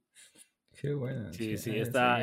es, sí, es, es lo que decimos. o sea, a ver, eh, aquí, a ver, no tiene una- me, me refería más a que no tiene una, una aparición así constante, pero sí que es cierto que. De hecho, yo creo que es lo que mm, une un poco las, las tramas, ¿no? Aquí eh, está la, la sub- hay varias tramas. La de. mm, eh, para, a ver, por or- reordenar ideas. Wagner para coger esta historia de los hombres monstruos y meterla dentro de una continuidad que tenga un sentido, aparte de la trama de, mm, de Hugo Strange, coge la subtrama de Batman peleando con, contra el crimen organizado, la subtrama romántica, que eso conlleva a una subtrama de, este empresario que está eh, asociado a la mafia y hace muy bien como todas esas cosas se van entre, entrelazando poco a poco y al final convergen en un, en un clímax único. Eso lo, realiza y lo, escribe muy, bien Wagner, ¿no? Perdona, que había, mm, había quitado el micrófono para, mm, estornudar. Digo que no, que no quede. Eh, pero sí, vamos, escuchaba ahora lo que... No no escuchaba bien lo último que decías. Estaba ahí Sí, que decía que, que, lo, que sepas que no lo voy a borrar, esto se va a quedar así. No, no, esto es el, el metapodcast. También tal. te digo que aquí en el botón no hace falta que tú des- desconectes el micro. Tienes aquí dos botones y tienes uno que es un micro, ¿lo ves? Si tú lo apretas, lo muteas y puedes estornudar o tirarte un pedo si te falta. Ah, apretarla y no hace aquí en el, en el programa de grabación, O no sea, en aquí el el programa- aquí- Ah, exacto, sí, sí, no hace falta. Tú le, le das a este botón y, y te muteas y puedes Ahí tranquilamente estornudar o lo, lo que sea. Y- Príncipe payaso, analfabeto funcional tecnológico. ¿eh? Ahí. La, decía que todas esas subtramas yo creo que la- las implementa muy bien en ese clímax final, ¿no? Que, que están revoloteando, que él coge estas subtramas para darle enjundia a la historia, digamos, principal de, de Hugo Strange. Claro, es que como integra todo, o sea, coge el contexto de los primeros años de Batman, ¿no? De esa mm, Gotham aún dominada por los grandes clanes mafiosos, ¿no? Antes de la irrupción de los villanos estrafalarios, estamos en ese contexto, ¿no? Por eso fíjate, cuando lo ves las reseñas de la obra, te la enmarcan ahí, dicen, esta tiene lugar, pues eso, entre año 1 y el hombre que ríe, o sea, es como la transición está marcada eso en la transición entre el dominio de los mafiosos y el dominio de los freaks, de los villanos eh, estrafalarios, ¿no? Y entonces, claro, integra el asunto de Hugo Strange. Es que además, es que es brillante porque, claro, Hugo Strange también apareció unos meses antes que los villanos estrafalarios, ¿no? En, la, en la realidad, en el 3940. Pues decir, mira, aquí te voy a meter a Hugo Strange, ¿no? Como transición entre mafiosos, entre los mafiosos y villanos estrafalarios. Ya empieza a haber elementos chungos, sobrenaturales, de terroríficos, eh, extraños, eh, aberrantes, Un tío experimentando con la genética y creando gigantes ahí, los hombres monstruos, no sé qué, ya algo, ya está Gotham, ya se está eh, los mafiosos ya están, ya pueden percibir que algo les va a suplantar, ¿no? Aunque todavía no ha aparecido Joker y tal, pero ya. Entonces funciona muy bien a ese nivel y es que hay que meterlo en las cronologías. Yo a partir de ahora, cuando recomiende las cronologías, pues siempre decimos, ¿no? Lo de Batman año 1, El hombre que ríe, El largo Halloween, Dark Victory, el Robin año tal. Pues ahora meter esto en medio de, sí, sí, sí, en medio de de año 1 y, y, claro, Halloween, por ejemplo, ¿no? En medio de año 1 y el hombre que ríe, mm. tal, porque es una es que está cuidadísimo el nexo con año 1. Bueno, que mm, solo decir que la primera viñeta del, del cómic es un homenaje a año 1, ¿no? Si no me equivoco. Que es, eh, em, bueno, no, no, la primera, no la primera. La primera de un número, bueno, hay, o sea, el, el me, me, he liado porque es el, la primera viñeta, pero de uno de los números interiores, bueno, que muestra las fichas policiales de, Batman que se ven en año 1, ¿no? Cuando hacían los retratos robot de, Batman, que uno representaba como una criatura, dice versión 1, versión 2, tal, pues es literalmente sacado desde año 1 el comisario Grogan, que es el que se. al que al, final de año 1, Gordon dice: Bueno, han sustituido a Loeb por Grogan, que es igual de malo, tal. Y aquí vemos a Grogan, efectivamente, con mismo nombre, y siendo igual de corrupto, de chungo, de problemático que, que Loeb, ¿no? O sea que todavía Gordon tiene que enfrentarse a esa, mm, a esa policía todavía carcomida por la corrupción sí, aquí Gordon pasa un poco lo mismo, no, no tiene un gran protagonismo, pero, pero bueno, forma parte, eh, aparece para, para, confirmarte que ya existe la, la alianza. Em, de hecho, Gordon en un momento dado dice, bueno, puedo llegar a considerarlo un, amigo, ¿no? Se hace, sea, que no salga Harvey Dent, que se hace referencia. Yo creo que no sale Harvey Dent porque creo que al final es eh, claro, el origen de Harvey Dent es tan poderoso que es que a poco que lo, lo, toques, ya al final vas a intentar eh, tapar algo, ¿no? Y, viendo que está intentando hacer un poco un encaje exhaustivo de continuidades, creo que, funciona bien que lo nombre, pero que no, tenga ninguna aportación todavía, ¿no? quizá no era la historia para, para meterlo en, este momento, pero sí, esto es lo de cuando se habla de decir, oye, usted estaba aquí, el Grogan, estaba usted vigilando a Batman, buscándolo y de repente desde hace meses no, no hay ni una sola pista, ¿no? Eh, dice, déjese de, Maronis, de Falconis, que son problemas viejos que, ya llegan tiempo aquí, ¿no? Que no se va a solucionar en, una, en una tarde. Eso, eso está muy bien. O bueno, eh, hay un momento brillante de, Alfred, que es como decimos siempre, ¿no? Si Alfred está bien escrito, no hace falta que aparezca demasiado. Una sola viñeta de Alfred ya hace que, Alfred destaque sobre todo, ¿no? Cuando dice, y, creyó que lo más sensato era drogar a su ¿verdad? Total, totalmente. Sí, sí, sí. Ah, es que, bueno, claro, porque después de que Julie no llega a saber, bueno, sí que empieza a saber lo de la mafia, que, lo han ah, amenazado y demás, y, lo que hace es acudir a, a Bruce Wayne, ¿no? Y, dice, y claro, Bruce en, un descuido de ella que no mira, pues le, vemos que le mete algo en la bebida, ¿no? esa viñeta la que vemos que está como rompiendo algo con los dedos, ¿no? Dejándolo caer en el vaso. Y, antes de que Alfred le pregunte, dice, bueno, es que estaba muy alterada, tal. claro, claro, y drogarla era, lo mejor que se le ha ocurrido, lo más sensato. Luego, antes de que se me olvide, me gustaría hablar de, ese concepto de, del, que, hereda mucho del pulp, ¿no? De, de, eh, por ejemplo, que, que el bueno, aquí el profesor Hugo Strange tenga un, un ayudante. Eh, de hecho, aquí Hugo Strange nos puede recordar mucho al, al doctor Frankenstein, en el sentido de esa búsqueda loca, exhaustiva por, por la perfección.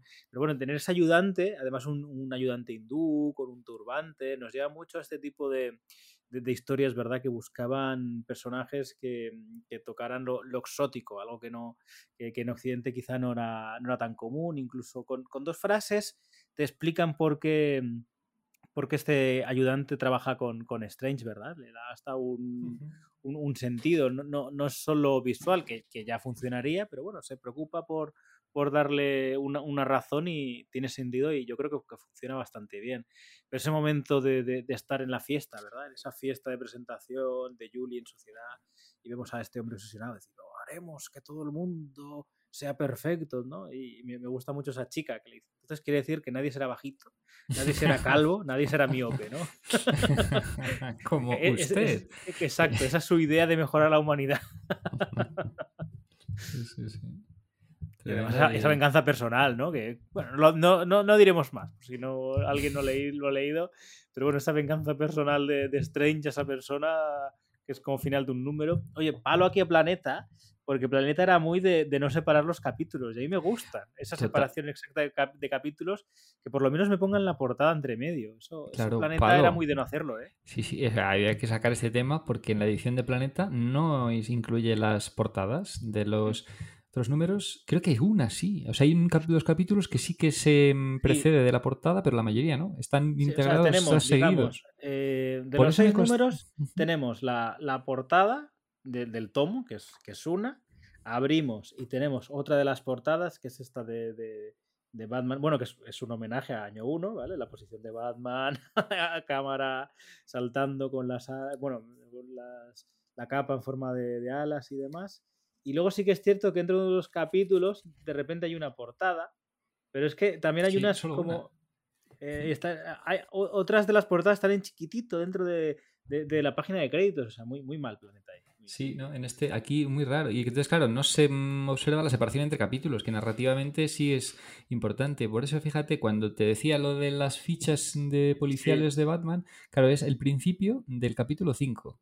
De todas formas, como Wagner claro, narra también, yo creo que sí que se, más o menos se nota cuando acaba un capítulo y Sí, empieza sí, vamos, otro. se nota totalmente. Además, normalmente cada capítulo comienza con una splash page. Con Sí. una... Entonces, claro, dice, uy, splash page, este es otro capítulo ya, pero un poco raro ahí la decisión de Planeta de no incluir las portadas. Normalmente, pues se suele poner la portada de cada número precediendo al capítulo en cuestión, ¿no? Y las ves integradas dentro de la narración. Es una... hay, hay ediciones en las que no, en las que ponen todas juntas al final, pero bueno, yo prefiero eso de que las intercalen en medio.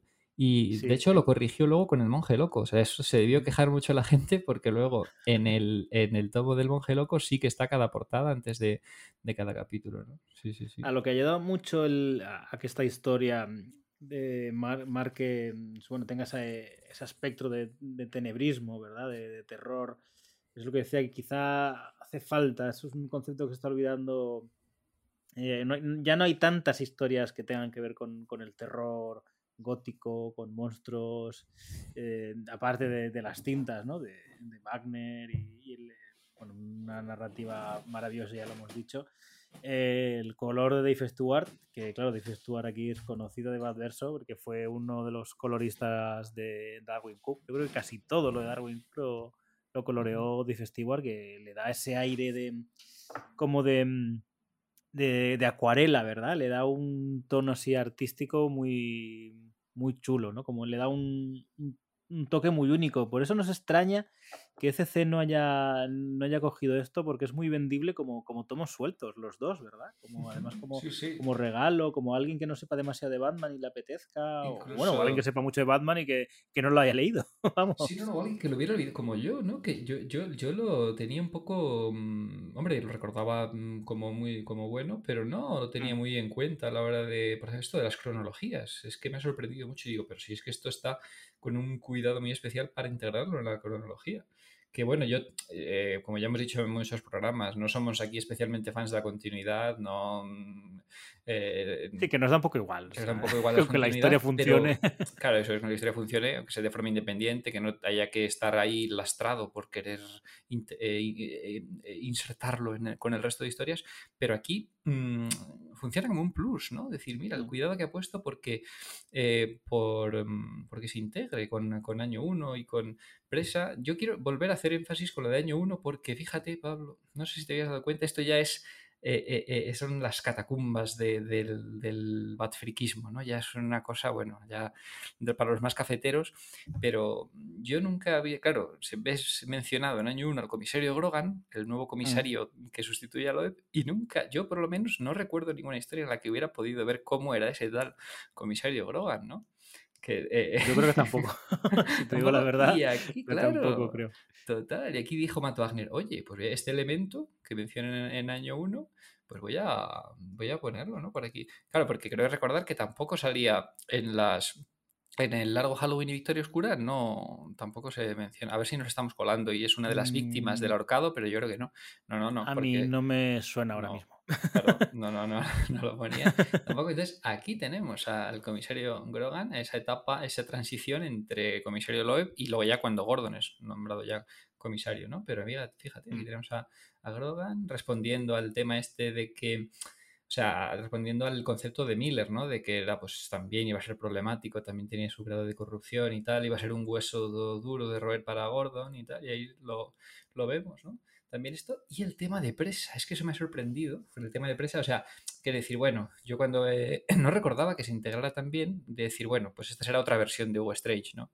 Distinta de la de... Pues no, lo deja, o sea, lo desarrolla de tal forma que lo deja en un punto en el que puedes retomar presa, ¿no? Batman presa y seguir con ese Hugo Strange de presa. De hecho, mm. ahora tengo muchísimas ganas de releer presa, después de haber releído eh, Batman y los hombres monstruo, ¿no? De decir, eh, claro, aquí termina eh, Hugo Strange como se termina reconvertido a, psiquiatra obsesionado con la figura de Batman y empresa empieza y termina aquí hablando en televisión ¿no? de la figura de Batman y empresa la primera vez que vemos a Hugo Strange está hablando en televisión sobre la figura de Batman digo joder aquí Matt Wagner, ¿eh? como el tío, como se ha sumergido aquí en la, en, la continuidad. Y otro elemento que también, el Batmóvil.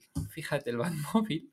Claro, hay mil versiones de cuál es su primera aparición, de cuál es la primera vez que lo usa, pero una de las más conocidas es la de Presa, que en Presa se suponía que es la, dice, em, como que se sorprende Alfred, ¿no? Del efecto del Batmóvil y tal, y de que es, bueno, pues que está mm, empleándolo por primera vez, o una de las primeras, ¿no? El Batmóvil en empresa. Y aquí, claro, también vemos el Batmóvil.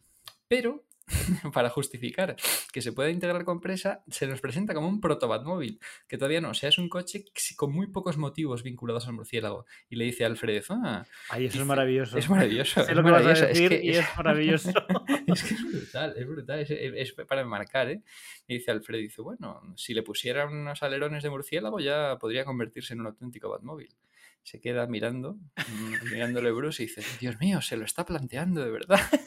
es que además e, es esa, esa viñeta de, de, Batman en la que totalmente inexpresivo, ¿no? O sea, es como la típica viñeta que, por ejemplo, verías del, del Batman prototípico, ¿no? De, de, Bruce Timm, serio. Eh, esa mirada te está diciendo, era, no me ha dado tiempo, pero lo voy a, era, mi siguiente actualización. Además le da ese rollo bartoniano, ¿no? También que dice, la turbina del avión. Eh, total, le dice, sí, sí, sí, he hecho a base de la turbina, claro, como en la, que mm. era la cabina de un caza, ¿no? El, el diseño real de Anton Furst para Batman 89. Sí, sí, sí, o sea... Claro, también justifica, por ejemplo, eh, que, que, en año 1, porque en, esa, en esa misma página, ¿no? Que es bueno, como una doble mm, página en la que hay una viñeta muy grande que ocupa las dos y luego abajo algunas más pequeñitas, eh, justifica ese hecho que, claro, que en año uno pues no había un Batmóvil porque Miller, bueno, pues decide que todavía no le ha dado tiempo, que no lo ha construido y, y demás. Y además vemos ese, ese ala delta del año 1 y vemos la, la moto, ¿no? Una, una, moto que era una motocicleta normal y corriente. Ningún, todavía no era un, una Batmoto, ni el Batbot, ni nada, ni nada similar, ¿no? Pero bueno, ese, ese ala delta, ¿no? Que, que además está dibujado como con, con, esos elementos casi de, de Da Vinci, que, que, que, pueden ser un poco eh, heredados de, de, la idea primigenia de, de Batman, ¿no? Pero funciona funciona muy bien. No hemos hablado. O sea, Pues espera, espera, espera, que, tengo más, tengo Continúa, más de continúa, presa. pues, sí, sí, sí, antes de que, de que cambiaras de tema, quería dejar ya rematado el tema de presa, porque fíjate, ahora ya te vas, esto también te va, a lo mejor no te acordabas, Pablo, no sé si te No, si te digo la, la verdad, Presa lo tengo olvidado. O sea, Es un poco- hace mucho, ah. me, me gustó mucho Presa, es un cómic de estos que, que normalmente eh, suelo recomendar eh, para como algo un poco más diferente, pero reconozco que hace mucho que no. que no tenías reciente presa, ¿no? Por eso a lo mejor lo del Batmóvil te ha pasado un poco más desapercibido, que ahí se Mm. establecía como que empezaba el Batmóvil, pero claro, un Batmóvil ya establecido. Y en cambio aquí, para hacerlo compatible, pues te dice que todavía no tiene las alas de murciélago, está experimentando con coches. Bueno, pues otro elemento, esto sí que te va a volar la cabeza, Pablo. Quería que no te acuerdas. En presa también se presentaba el origen de la Bat señal. O sea, ahí, como se ambienta en los primeros años de Batman, pues mm, ahí explican cómo se empieza a usar la Bat señal en presa. ¿Y qué hace aquí Matt Wagner para, no pis- para seguir sin pisar la manguera de presa? Establece que se comunican a través de un dispositivo como un walkie-talkie con forma de murciélago, ¿no? Batman y Gordon dice, bueno, lo tengo aquí en el bolsillo para, como me lo pillen aquí, no sé qué, es el enlace. Claro, para justificar que aún no existe la bat señal y que, y que se empezará a, a usarse a partir de presa. Es que vamos, eh, Matt Wagner, tío, eh, eres muy grande. O sea, Sí, porque eh, eh, está haciendo una obra que es muy suya, muy personal, que se puede leer alejado de todo, pero de otra manera está añadiendo esos elementos de continuidad que si, la que si los conoces te van a resultar curiosos y te van a sacar esa sonrisa. O sea, que hace Totalmente. trabajo- muy o sea, satisfactorio ver lo no hace falta que los está. conozcas, pero si los conozcas te, te van a, Sí, sí. te van a completar la experiencia. Totalmente, Eh, ¿no? Es decir, joder, yo es que cuando vi, lo di- digo, ah, mira, no hay bat señal, tiene esto. Digo, claro, es que en presa se narraba el origen de la bat señal. Y Entonces, como quiere que esto desemboque en el Hugo Strange de presa, pues aquí todavía no tiene bat señal. Es que ese tipo de cuidado no suele ser habitual, y menos en la continuidad de DC, que para mí no es ningún problema. ¿eh? Si hubiera usado la bat señal aquí, pues mira, pues ya está. Eso no, o sea, yo lo no hay que encorsetarse. Pero vamos, que si haces una historia genial como la de Matt Wagner aquí, y además pues mm, dices, "Vale, voy a meter estos guiñitos, estos, este cuidado de continuidad, pues eso es un plus muy de agradecer, ¿no? Sobre todo para los fans más cafeteros. Sí, de porque por ejemplo, en el largo Halloween eh, es cierto que eh, Loef y Sale no tienen tanto en cuenta la continuidad, o sea, como, bueno, cogen lo que les interesa, Hmm. mm, lo que no les da un poco igual, y claro, lo- porque en teoría era algo apartado, lo que pasa es que, claro, como funciona tan bien, luego sí que es cierto que se intenta todo encuadrar para que funcione, ¿verdad? Y aquí Wagner no es eso exactamente, o sea, quiere decir que eh, Loef y Sale no, no la tienen en cuenta, pero no porque la desprecien, sino porque simplemente están haciendo su, su historia y, y hay cosas, es lo que decimos siempre, a veces que tu propia historia pues no te cuadra un elemento, pues bueno, pues lo, lo ignoras y, y ya Claro, está, ya tampoco está. pasa, nada, pero aquí eh, es, es, es otra manera. Eh, Sí, comentaba que una es cosa, la ese tiene en final- cuenta hasta niveles casi enfermizos, ¿eh?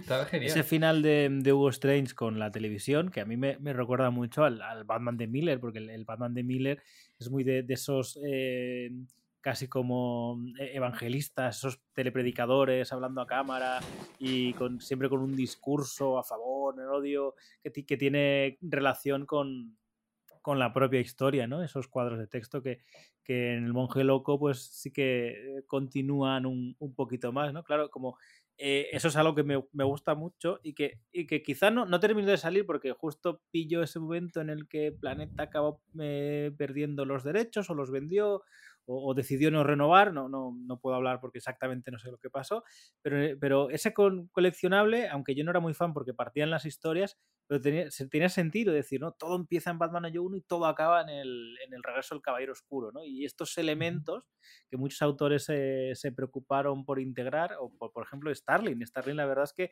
en muchas de sus historias eh, se empeñó en, en- en que muchos elementos concuadraran con el regreso del, del Caballero Oscuro y eso, eso lo, hace, lo hace chulo. O sea que aquí también a veces tú y yo creo que eh, nos, nos desdecimos, como que nos da igual, pero luego sí que nos gusta cuando nos Claro, aparece. sí, sí, es un plus.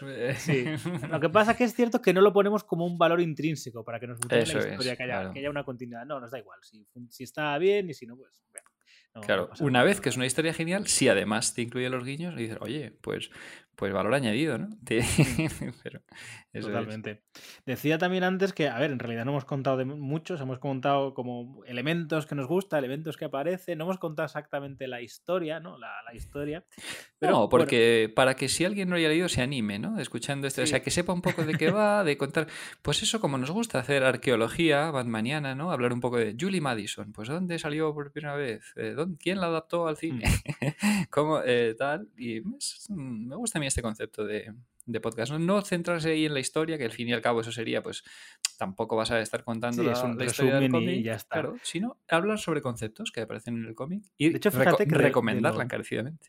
de lo que menos hemos hablado es de lo que en realidad se basa el, el Batman 1, que sería de esos hombres monstruo, Ah, que, que en realidad, si te fijas, es lo, lo único que, más allá de eso y de que lo, lo Mm, secuestra Batman y tal, es en lo único que se basa. Todo lo demás es un poco pues coger elementos que existen de la mitología de Batman y, y unificarlos y, y unirlos, que, que quizá es, es lo que hace ese, lo que he insistido yo en ese eh, elemento más de, de horror, ¿no? De ese horror cool, de, de esas películas de, de la Universal, de, de rayos y centellas mientras los monstruos aparecen, ¿no?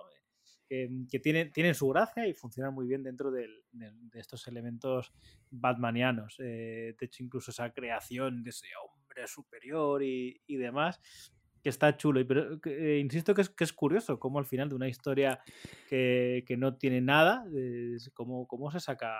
Bueno, a ver, no tiene nada, también yo quizás estoy exagerando. Una historia que tiene elementos muy chulos, pero que no están bien aprovechados, ujú, creo que sería más justo decir, sí. eh, como Wagner, todos esos elementos sí que están, porque al final todo ese elemento. A ver, lo que no saca es que mm, Hugo Strange estaba en la cárcel en ese momento y sus hombres monstruos son los que los, lo, lo rescatan, ¿no? Pero eso de que, que aparezcan, que haya tres, que luego haya uno, que incluso le da ese sentido a que quiera secuestrar a Batman y que le, y que le fascine Batman, ¿no? Que eso quizá tiene que ver más por intentar entroncarlo con, con Batman presa y darle una continuidad a- al personaje de, de Hugo Strange. Además, le, le da ese sentido de que, de que no solo es un señor bajito, sino que además juega mucho con esa primera aparición de Strange, que si no has leído el cómic, te crees que es Bat- Batman, ¿no? Haciendo ejercicio y tal. Y luego cuando salta, ve- vemos a este señor bajito, pero bueno, muy fibrado. Eh, que de hecho, Batman cuando lo coge hay un momento que dice, uy, este señor. Ah, sí, Pare- bueno, y le vemos hacer unas acrobacias ahí en el enfrentamiento final sí, en la mansión de, de Carmen Falcone, ¿no? Porque ahí están, eh, aunque no aparece Falcone en la historia, pero su presencia está en el ambiente, ¿no? Falcone, que es el gran mafioso detrás de todo, el gran asociado de Maroni, Maroni con Sí. sus reticencias hacia Falcone, ¿no? Y luego como- literalmente eh, se nos muestra con, con, con Hugo Strange ese, ese fin de los mafiosos por parte de este tipo de, de criminales. ¿no? claro, claro, claro. Ya empiezan a ser suplantados incluso de forma literal, física, ¿no? Porque, claro, hay muchos que perecen a manos de estos hombres monstruo y tal. Fíjate, yo estoy muy de acuerdo con lo que has dicho de que, claro, al final lo que menos hemos hablado es de los hombres monstruo, pero es que te diría que es un poco, para mí, es un poco el McGuffin de la historia, ¿no? Es un poco la excusa Sí, de decir, bueno, la verdad es que meter el sí. concepto de Hugo Strange y los hombres monstruo y a integrarlo en los primeros años de continuidad moderna de Batman, ¿no? En el contexto este de los mafiosos dominando. El concepto de Julie Madison, casi más bien es mm, el trabajo de Matt Wagner es traer conceptos de esos de ese Batman primigenio de los años 30-40, 39-40 y, y trasladarlos a una, a la- al contexto establecido por Miller en la de, de año 1, ¿no? Es que ese es el... Entonces, bueno, los hombres monstruo pues es un poco la trama de fondo, sí, que está experimentando con los hombres monstruo, pero eh, Hugo Strange, pero casi es más interesante ver, pues eso, el desarrollo de las, em, pues de, los, de Maroni, del tema de los mafiosos, de cómo se va manejando Batman en este entorno, de Hugo Strange, el propio Hugo Strange sí que es Mm. interesante, pero bueno, los hombres monstruos están un poco ahí de, pues, un poco de, de fondo y sobre todo para servir a las escenas de acción y tal, contra los... Pero bueno, que también funcionan, como bien decías, eso no lo había captado yo de esa metáfora, pero está bastante bien traída, ¿no? De decir, mira, al final han acabado estos hombres monstruos, estrafalarios, extraños, perturbadores, están acabando eh, físicamente con mafiosos, ¿no? Ya empieza este proceso de suplantación. Totalmente, totalmente. Eh, y siempre digo lo mismo que acabamos cuando hablamos de, de- de Hugo Strange. eh, me, me parece raro que, que un personaje que, que tan intrínsecamente es como, o, quizá con las revisiones, pero que, que es un psiquiatra, que no sea tan tra- mm, más tratado, más traído, ¿no? O que, que no tenga tanta fama, o o que los autores no lo, no lo traigan más, porque me parece como una némesis muy, muy idónea para, para alguien que tiene esa perturbación mental como, como es Batman, ¿no? Como alguien que con un trauma que no, no ha sido superado. Sí, Eh, pero Me parece curioso. También actúa en su beneficio, ¿eh? Porque fíjate que, que Hugo Sí, porque al final las pocas veces que aparece suelen Sí. ser buenas. Totalmente, ¿eh? Es que, claro, porque claro, todos los villanos estrafalarios de Batman pues tienen un montón de historias geniales y otro montón de historias no tan geniales, ¿no? O más rutinarias o tal. Pero claro, Hugo Strange, fíjate, cada vez que aparece, o sea, tus apariciones modernas, pues el Batman definitivo de Engelhardt, Eh, Ba- Batman Presa, que es una de las mejores leyendas de Batman, ¿no? Hay clave en la continuidad, fíjate cómo la respetó Wagner. Este propio Batman y los hombres monstruo de Wagner. Luego ah, tenía una presencia en la serie Gotham Knights eh, por la guionista Devin Grayson, también un muy buen estudio de personaje y tal, que no es tan conocido, pero también muy bien desarrollado. Claro, y tampoco mucho más, ¿no? En, en la, en la historia No, moderna de. no hay mucho más. Batman. Eh, cuando empezó lo de lo de Rebirth, eh, salió una historia que era se llamaba también Batman y los hombres monstruos. No, era la noche, la noche de los esa, hombres la noche de los monstruos, hombres ¿eh? monstruos. He de reconocer que la tengo muy olvidada. O sea, no puedo ni siquiera hablar de ella, pero yo creo lo mismo, recordar digo lo que mismo. tenía más que ver con Clayface sí. que con Strange, ¿no? Bueno, es Clayface luego más en el desarrollo de esa serie, porque claro, eso era Sí. eh, de- entre Batman y Detective Comics, pues últimamente siempre Batman es la serie en la que se desarrollan los eventos principales y Detective Comics un poco de complemento, aunque, mm, o sea, un poco con eventos secundarios, aunque a veces de mucha calidad, ¿no? Pues ahí tenemos a Peter Tomasi, ¿no? Ahí haciendo y, y- no, y esto era mm, Tinion. este, este era tío, sí, Era que no Tynion. es tan bueno. Sí, No, no, pero, pero, que, pero- que pero que a mí esas historias me, me gustaron bastante, las de Sí. Detective Tinion. Por eso me sorprendió que, que cuando entró a Batman me gustara tampoco. Claro, claro. Entonces está. Es, no- vamos, yo creo que es normal que la tengas. Yo también la tengo un poco difusa y tal, y no, no pego, no pego mucho. Esta de. Es, era la noche de los hombres La muertos. noche de los hombres monstruos. Por eso digo que, que no recuerdo, eh, si te soy sincero, es que no recuerdo si era Hugo Strange el... Sea, sí que recuerdo unos monstruos que asolaban Gotham, pero no recuerdo más. Esto hay que comprobarlo, hay que comprobarlo. Voy a. a ¿Lo tienes ahí a mano? Metapodcast. Sí, lo tengo ya que mano. En 20 segundos lo tengo. Tú di, di algo por aquí. Sí, pues ahí está. Cuéntales sí, algo. sí. Venga. eh, Así, pues vamos a, a ver, ¿no? Porque es, es curioso como muchas veces hi- historias más recientes se, se te nublan en, en la mente, pero otras que quizás has leído más tiempo se te agarran ahí y es imposible o- olvidarlas o siempre te acuerdas de, de elementos. eh, que te traen a, a ella, ¿no? Pero vamos, que este tomo no tiene, no tiene tanto tiempo. Aquí lo Eh, tengo, La Noche de los Hombres Monstruo. Vamos a ver si salía por aquí Hugo Mira, pues en el artículo introductorio empiezan hablando de Hugo Strange. o sea que parece que sí. A ver. Sí, sí, efectivamente. Pero vamos, Sí que este, salía, pues ¿no? mira, esta sería la historia floja de Hugo Strange para mí. Porque es que no, yo recuerdo Bueno, que era claro, algo no- muy por, lo, random. por lo menos la olvidable. Lo olvidable porque lo olvidable literalmente. La olvidable y la olvidada. O sea, sí sale por aquí Hugo Strange muy poco, pero aquí le he visto. Mm. Además entrenando con una de- haciendo alterofilia aquí. haciendo- A ver, imagino que fue porque yo- a mí no me suena que hubiera aparecido lo- a lo largo de los nuevos 52. Supongo que sería la forma de intentar introducirlo Sí. esta especie de nueva continuidad. Claro, y este concepto de mm, Hugo Strange travestiéndose de, de Batman, ¿no? O sea, suplantando a Batman y Mm. tal, pues sí, aquí también, también aparece. Además con el traje del Rebirth y todo. Pero vamos, esta sí que quedó en el olvido. Pues mira, ahí mancharon un poco el legado de Hugo Strange. No sé, a lo mejor estamos siendo demasiado críticos, pero es que yo creo que esto pasó muy desapercibido, ¿no? Sí, de hecho, yo, a ver, pero recuerdo que me lo compré, lo leí y dije, ah, qué bien. Y, y ya está, no recuerdo nada. Sí, bueno, divertido. Los monstruos estos, sí, aquí gráficamente parece que... es Sí, era, era un cruce entre Batman y ¿eh? Detective, ¿verdad? De hecho, Sí, creo, y, creo y que... Nightwing, también salía de la serie y Nightwing. Nightwing. También algún capítulo. Sí, mira, Nightwing en la...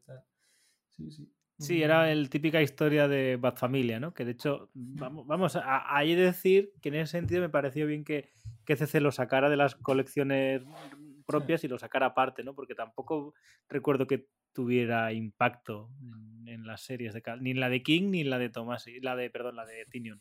Totalmente, sí, sí.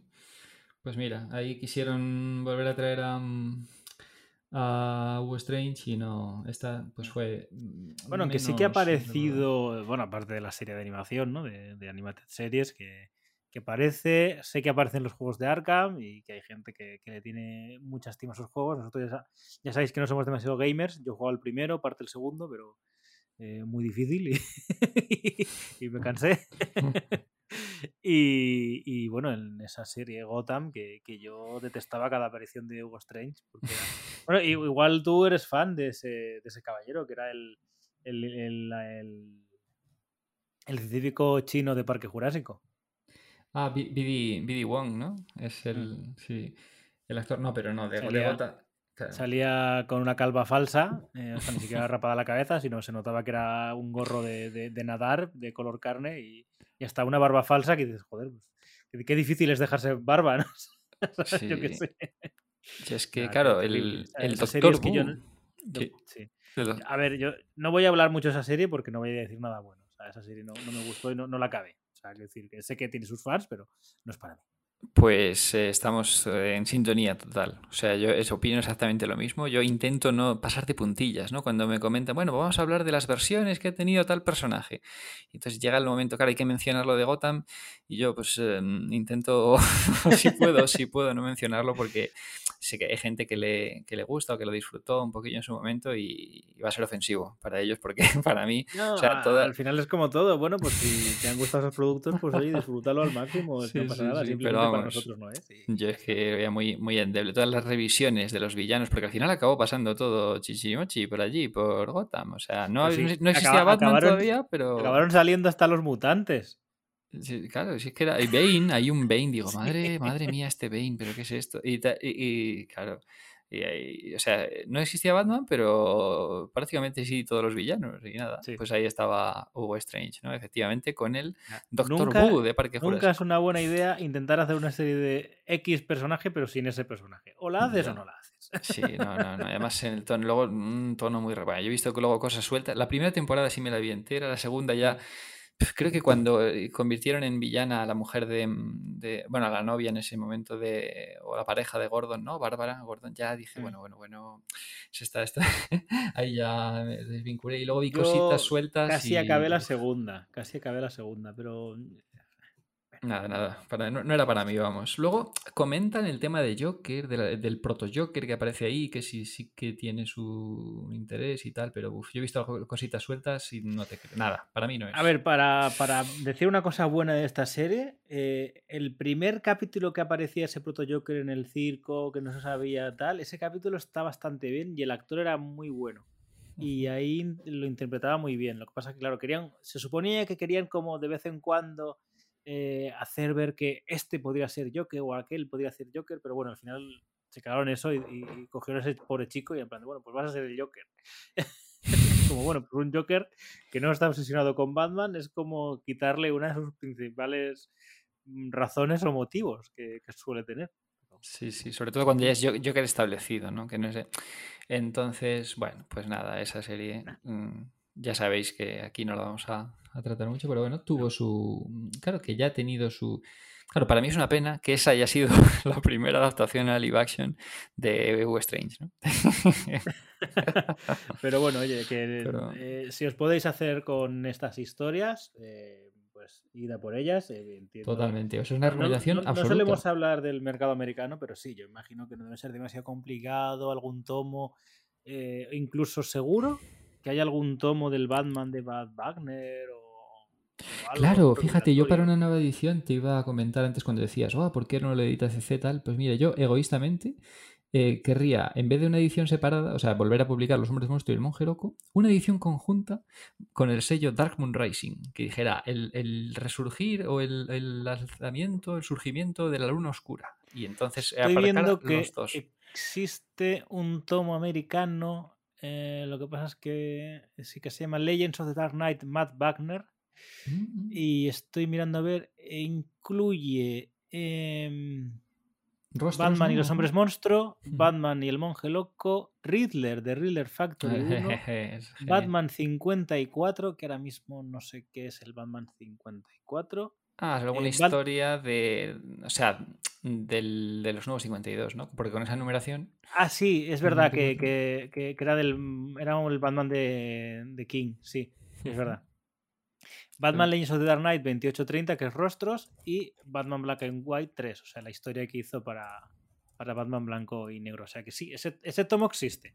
Por lo menos en americano está Claro. recopilado con todo. Es que yo preferiría uno solo con los hombres monstruo y el monje loco, que es el concepto este de, de volver a traer. Y también a nivel de continuidad, ¿no? De decir, mira, Mm. esto que está integrado aquí. Es que ahora, vamos, y además yo te agradezco a ti que plantearas la, la la, mm, el tratar esta historia, ¿no? Porque dije, bueno, pues sí, me apetece revisionarla, pero no sabía que iba a disfrutar tanto y que me iba a parecer tan satisfactorio. O sea, es que mm, ahora lo voy a incluir siempre en las cronologías eh, básicas de Batman y tal. El nivel este de la continuidad no, no lo tenía yo, este plus de continuidad, pero además que no la recordaba tan buena. La historia y tan bien desarrollado, integrado los conceptos de los mafiosos y todo, vamos, genial. Entonces ahora tengo muchísimas ganas. Bueno, de hecho lo voy a hacer ahora mismo. Bueno, creo que no, que ahora iremos a comer. Habrá que comer, Sí. pero, pero después yo lo que voy a hacer es, em, sí, si no hay otro, a no ser que algún plan inesperado me lo impida, eh, eh, leerme El Monje Loco. El Monje Loco y Presa. O sea, yo tengo muchísimas ganas de releer El Monje Loco y, y Presa. Porque, bueno, pues a la raíz de los hombres monstruo, ¿no? Así que una recomendación, vamos, encarecidísima. O sea, esto no va a decepcionar, yo creo que a nadie. O sea, sería No, muy raro. Yo creo que no. A poco que te guste Batman, esta es una historia muy, muy chula. que, que quizá es un poco diferente a, que a lo que normalmente se suele tratar de Batman, ¿no? Eh, porque sí que es cierto que se aleja un poquito más de ese tono superheroico o de ese tono tan noir. Eh, o por lo menos lo, lo entremezcla muy bien con, con el terror. Entonces es una, son historias muy únicas que valen mucho la pena. Y que no sé, intentaré investigar a ver si encuentro algo. Pero a mí me da la sensación de que ponerle este sello de Dark Moon Rising es porque iba a ser más y por algún motivo no, no hubo una tercera miniserie. Nunca, no sé. Yo, yo creo que no vamos a encontrar nada, ¿vale? Pero lo buscaré por si acaso. Porque, a ver, porque muchas veces esos tejemanejes no, no se suelen hablar. Aunque, claro, tampoco había redes sociales en esa época, entonces, pues bueno, eran cosas pues, que se queda- quedaban dentro de casa, ¿no? A no ser que fuera algo como muy flagrante. De hecho, hace poco, con este Batman 54 sí que hubo movida porque el hijo de Matt Wagner coloreó ese número, pero sin avisar al Wagner ni a nadie, eh, DC lo cambió. Lo cambió por otro color que no entiendo por qué se hizo eso. Ah, Eso sí, ya- sí, me acuerdo de esa polémica. Que ya hablamos que, que el hijo de Wagner, creo que es John Wagner, ahora mismo no, no recuerdo, que, mm, No, eh, no John Wagner, el de Juez Dredd, sino otro. ¿eh? que coloreó el, ese especial de 25 aniversario de, de la Halloween de, de Team, de, de Team Sale. Pero bueno, que sí, que. A ver, eh, ahora, ahora nos, para nosotros sí que decidiremos cuál va a ser la siguiente historia a tratar. Pero creo que llevamos. vamos a decir hashtag release Dark Moon Rising 3. Queremos Re- tercera restore parte de- de, este. de Dar- de Restore Rising. de Wagnerverse. Hashtag- Pero bueno, nada, ha sido un placer tratar esta historia que sí que, bueno, yo no hacía tanto que la había leído, pero siempre, siempre es un, un placer, pues bueno, re- releer esta, esta historia que está, está realmente bien. Pero bueno, lo que no haremos, eso sí que lo voy a decir, porque lo que no haremos es hacerlos todos de golpe. Todo lo de Wagner de golpe. O sea, vamos a un poco ir picoteando, porque tenemos como varias cosas así mm, revoloteando. Tenemos que en breve vamos a hacer lo del detective de Poldini. O sea, eso hay que Oh, hacerlo eh, en oh, brevísimo. Así que nada, pues un placer, Jorge, como siempre, tener esta charlita contigo y, y un placer a los oyentes que, que espero que lo hayáis disfrutado y que si no conoces esta historia es porque la intentéis buscar y si la, la leéis y la compráis nos, nos lo decís en Twitter o, o en iVoox o donde sea. Y eso, muchísimas gracias a todos por el apoyo y nada, es un placer poder estar aquí pues eh, compartiendo esta, esta pasión por el por, este personaje de, alegrías que nos da alegrías inagotables. O sea, es que eh, eh, es de un mundo que no, te, no en una vida no se puede explorar todo, todo lo que hay de, Batman, ¿no? Mm, y nada, pues a seguir aquí eh, hasta, hasta la próxima, la próxima vez. Y que nada, que nos encanta, nos encanta esto. Y muchísimas gracias a todos los que nos apoyáis y nos escucháis y nos dais eh, feedback y compartís pues em, comentarios en Twitter y, o en otras partes. Y, y nada, hasta la próxima, que no tardará mucho.